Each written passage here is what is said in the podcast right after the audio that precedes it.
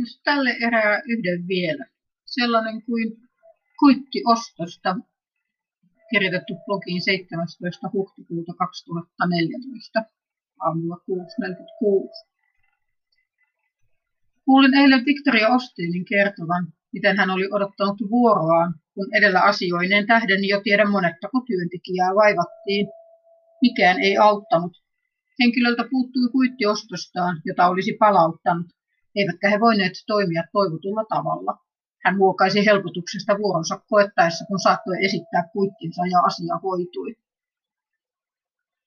Viitaten siihen, miten meillä on Jumalan edessä oltava kuitti siitä, että meillä on lupa hänen eteensä tulla ja esittää asiamme ja odottaa saavamme avun ja vastauksen ja mitä nyt kulloinkin tarvitsemme.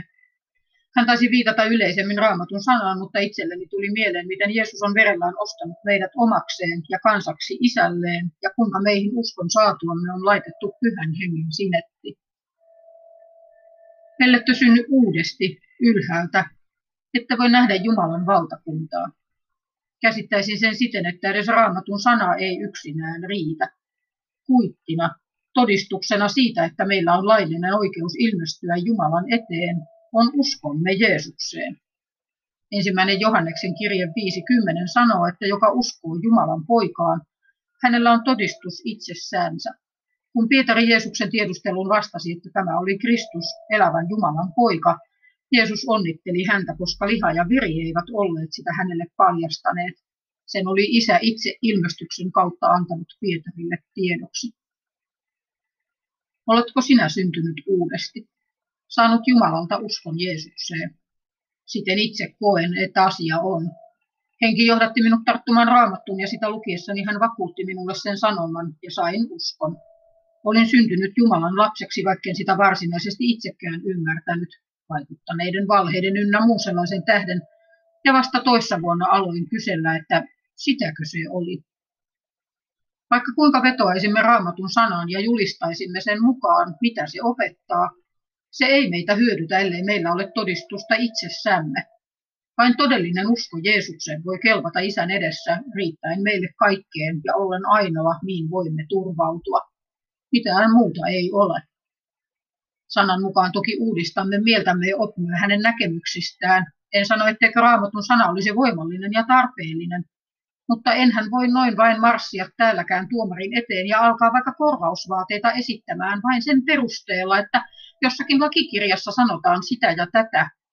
Ellei minulla ole omaa henkilökohtaista asian omistajuutta jossakin vetoomuksessa tai muuta sellaista, niin turha minun on oikeussalin ovia koputella. Jumala kysyy, millä perusteella tulen hänen eteensä, ellei minulla ole todistusta, kuittia, uskostani Jeesukseen, että yksin hänen tekemänsä työn perusteella, koska Jeesuksen veri on pessyt syntini ja minut pyhällä hengellä on sinetöity, ei hän voi toimia puolestani. Ei hän kysy, missä päin sanassa sanotaan niin tai näin. Hän antaa anteeksi jokaiselle, joka sitä pyytää, hän tahtoo jokaisen tulevan totuuden tuntemiseen, tekevän parannuksen ja saavan pelastuksen. Ellet tällä hetkellä tiedä omaavasi todistusta uskostasi, voit vaikka samonteen kääntyä Jeesuksen puoleen, tunnustaa syntisiä pyytää armahdusta. Et tarvitse siihen pappeja, kokouksia, alttarikutsuja tai muutakaan. Näin apostolien tekojen toisen luvun 37-39 auttoi väen alkuun helluntain jälkeen. Kun he tämän kuulivat, saivat he piston sydämensä ja sanoivat Pietarille ja muille apostoleille, miehet, veljet, mitä meidän pitää tekemään? Niin Pietari sanoi heille, tehkää parannus ja ottakoon kukin teistä kasteen Jeesuksen Kristuksen nimeen syntienne anteeksi saamiseksi, niin te saatte pyhän hengen lahjan, sillä teille ja teidän lapsillenne tämä lupaus on annettu ja kaikille, jotka kaukana ovat, ketkä ikinä Herra, meidän Jumalamme kutsuu.